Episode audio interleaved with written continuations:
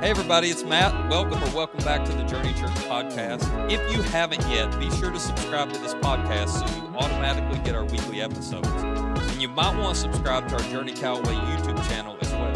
You'll find messages, music, interviews, inspiring stories, and more for you right there. Do you ever get frustrated with people when they refuse to do what is clearly right because they want to do what they believe is right in their own eyes? I mean, it's obvious to you what's right, but they just don't seem to see it. What's worse is they're often certain they're right and you're wrong. I mean, how could that be? Makes you wonder what's wrong with people sometimes, doesn't it? Well, let's talk about it on this week's episode of Journey at Home.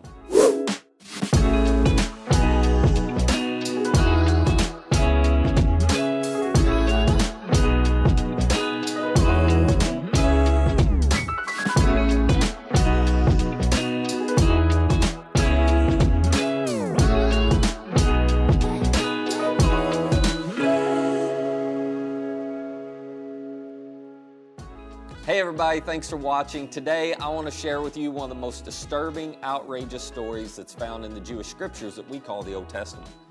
It is a story about one of the lowest moments in the history of the Jewish people. The story is found in the historical account that we call Judges, and to give you a little context, Judges tells the story of the Jewish people's history in the Promised Land, which is now modern day Israel. And it tells their history between the time Joshua dies and when Saul is made king. Joshua is the leader who succeeded Moses, and he helped the Jews conquer the promised land. And you may know Saul is the very first king Israel ever had. But between these two men spans a history of 330 years where Israel had judges, and those judges served as leaders for the 12 tribes who occupied the land. Those 12 tribes function a lot like our original 13 colonies here in America. They had no central government at the time, but they had common language, common ancestry, and common religion so they cooperated together for a common goal. And the role of the judges during these times was to enforce the laws. And at times, they even led the people into battle against invading enemies. So when you read Judges, you realize pretty quickly these judges had their hands full because during this 330 year period, these 12 tribes did not behave very well. They didn't like being told what to do, so they would disobey God's laws regarding how to live, how to treat one another. It would result in disaster, the consequences would catch up to them because, well, that's what consequences always do, don't they? And then they would cry out for help. They would promise to change. God would send a deliverer who would straighten out their mess. And then after a little while, guess what? They'd get tired of being told what to do and doing the right thing, and so they'd go through the cycle all over again. Sound familiar at all? I mean, we've all been there, haven't we?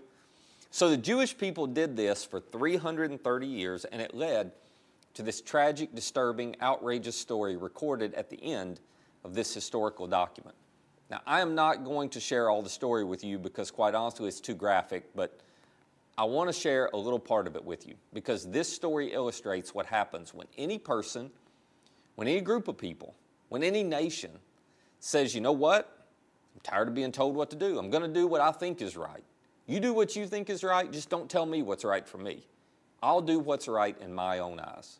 So, here's how the story goes there was a man who lived in Ephraim who was from the tribe of Levi.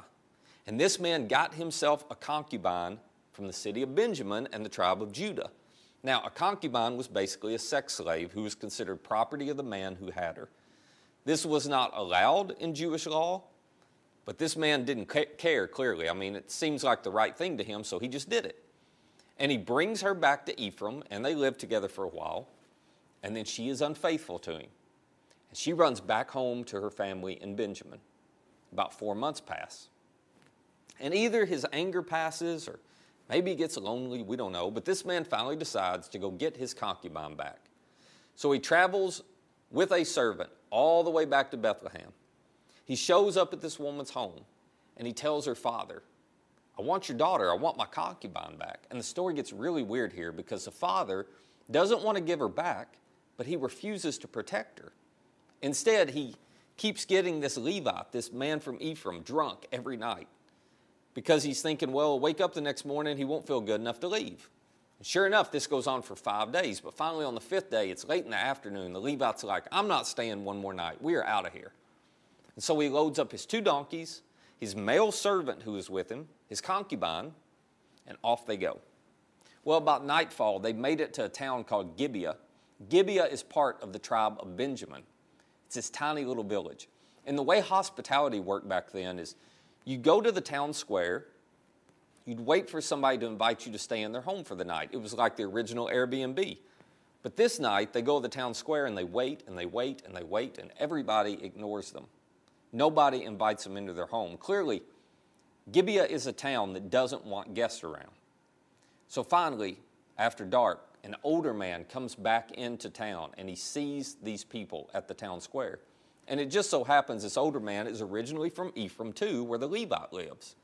So he invites the man, his male servant, and his concubine to spend the night at his home. Then, as this group is enjoying dinner, well, this is where the story takes a tragic and strange turn. Here's what the writer of Judges records happened next. He writes While they were enjoying themselves, some of the wicked men of the city surrounded the house, pounding on the door. They shouted to the old man who owned the house Bring out the man who came to your house so we can have sex with him. Now, for many civilizations in ancient times, and this is certainly one of those cases, this was about humiliation more than gratification. They didn't want strangers visiting their town and staying in their homes, and this would let them humiliate this man and then send him out where he would spread the word to everybody else never visit Gibeah. So the writer of Judges tells us the owner of the house went outside and he said to them, No, my friends, don't be so vile. I mean, this man's my guest, so don't do this outrageous thing. And then the story gets even stranger because the man looks back at these people and he says, Look, here's my virgin daughter and this man's concubine. I'll bring them both out to you now, and you can use them and do to them whatever you wish. But as for this man, just don't do such an outrageous thing. But the writer of Judges tells us the men wouldn't listen to him. So the man, the Levite man, took his concubine that he had gone to get, and he sent her outside to them. And, well, I'm not going to read you what they do out of respect for those of you who've been through some traumatic assaults, but you can imagine what happens next. It is horrible. And the next morning, when this Levite man walks out the front door to leave, he finds his concubine lying dead in the doorway. So, he loads her up on his donkey, takes her back to Ephraim, and contemplates what to do next. Finally, he decides to write a letter to the leaders of all 12 tribes telling them what these Benjamites in Gibeah did. But as he's writing this letter, he realizes, I got to send some proof or nobody's going to believe me. So he does something else strange he chops his concubine up into 12 pieces and he sends a piece with each letter to each of the tribes as proof. It's just weird, isn't it? Well, when these leaders get the letter, they respond as you would expect. They're furious. All the leaders have the same response. The writer of Judges tells us that they say, Such a thing has never been seen or done, not since the day the Israelites came out of Egypt. In other words, they were going, Oh my gosh, we have hit rock bottom as a people. And then they say, just imagine, we must do something, so speak up. So the 11 tribes that aren't, you know, Benjamin separate, but the other 11 tribes get together and they decide two things. One, we will never let our daughters marry a Benjamite. They're the ones responsible for this. And two, we'll all send soldiers and we'll form an army and we'll march to the land of Benjamin and we'll say, You turn over the men who did this, or you're all going to pay. So, guess what happens? The Benjamites, when they get this information, say, Well, you can't tell us what to do. You know, we're not going to listen to you. We've got our rights too. And you can imagine how this plays out. A war breaks out, over 65,000 men die in three days. But finally, the Benjamites are defeated. And every Benjamite town is burned to the ground, including Gibeah. Every man, woman, child, and animal is killed. It is gruesome and it is tragic. But about 600 Benjamite men escape, and they go hide in the desert. Now, that's not the end of the story, because once everyone calms down a little bit, what dawns on these 11 tribes that they have wiped out an entire tribe of their people, and so now they're heartbroken. And as they're talking about it, somebody raises their hand and says, Well, actually, they're not all wiped out. There's 600 of them hiding in the desert. Then somebody else raises their hand and says, yeah, but they're all men, and we swore we wouldn't let our daughters marry them, so there's no way to continue the Jewish Benjamite bloodline. We're still stuck. Then another guy speaks up and he goes, Well, actually, nobody fought with us from Jabesh Gilead. Those people, they didn't make that promise. So, guess what they do? They marched their army to Jabesh Gilead. They killed everyone in that town except the virgin women. They drag these women back and they give them to the 600 Benjamites to take as wives. Only problem was, weren't enough women for everybody to get a wife. And so then they come up with a plan to remedy that. They encourage the remaining single Benjamite men, about 200 of them, to sneak up on this town called Shiloh during their annual festival, just to hide in the woods. And they tell them, hey, when the virgin daughters come out to dance in the fields, you rush in, you kidnap those women, you make them wives for yourselves. And that's what happened. And you could imagine the fathers of these daughters are furious. But then they look at the fathers and they say, No, no, no, no, you're doing a good thing. You're helping save the tribe of Benjamin. Just let it go. So eventually, these 600 Benjamites, they march back to their scorched, destroyed towns with, you know, these kidnapped women over their shoulders. And they begin to rebuild their land. And that is the end of the story. It is horrible, isn't it? It's sickening. It's barbaric. Man, I guarantee you, your parents never read you this Bible story at night, did they? You never said, Dad, I want to hear the story about the concubine and the chainsaw. And he was like, No, son, we saved that one for Halloween. I mean, that, nobody shares this with their kids. It's awful. How could so many men do so many terrible things? Well, the writer of Judges actually gives us a clue in the very last line that he writes in his document.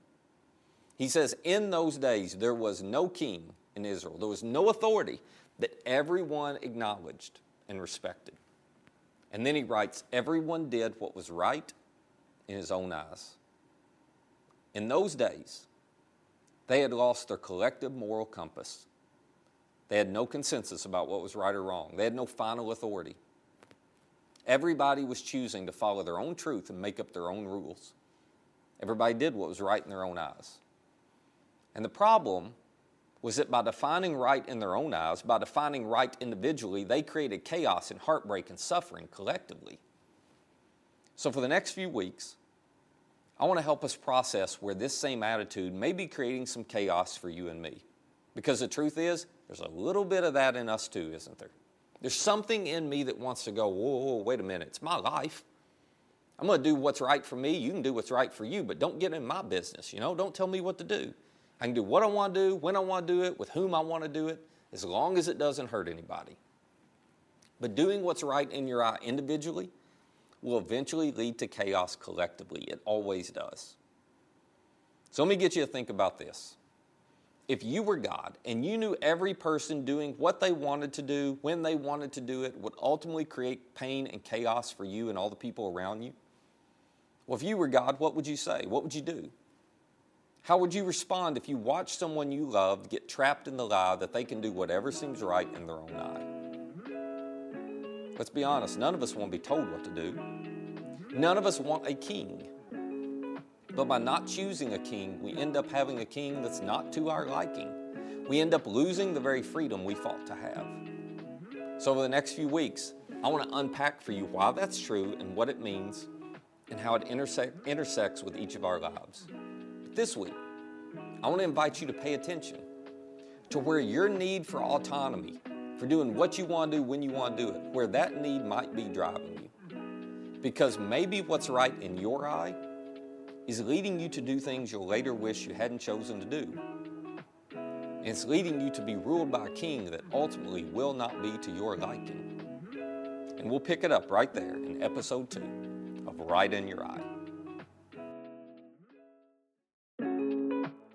Hey, if you'd like more content like this, subscribe to our YouTube channel and download our Journey Callaway app to access all of our recent message content. And our app is the easiest way to share this content with a friend. More information on our church, be sure to visit journeycallaway.com. That's journeycallaway.com. Thanks for listening.